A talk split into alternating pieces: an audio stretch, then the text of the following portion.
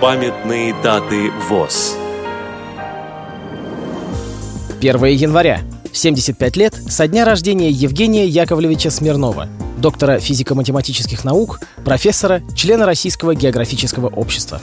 Программа подготовлена при содействии Российской государственной библиотеки для слепых –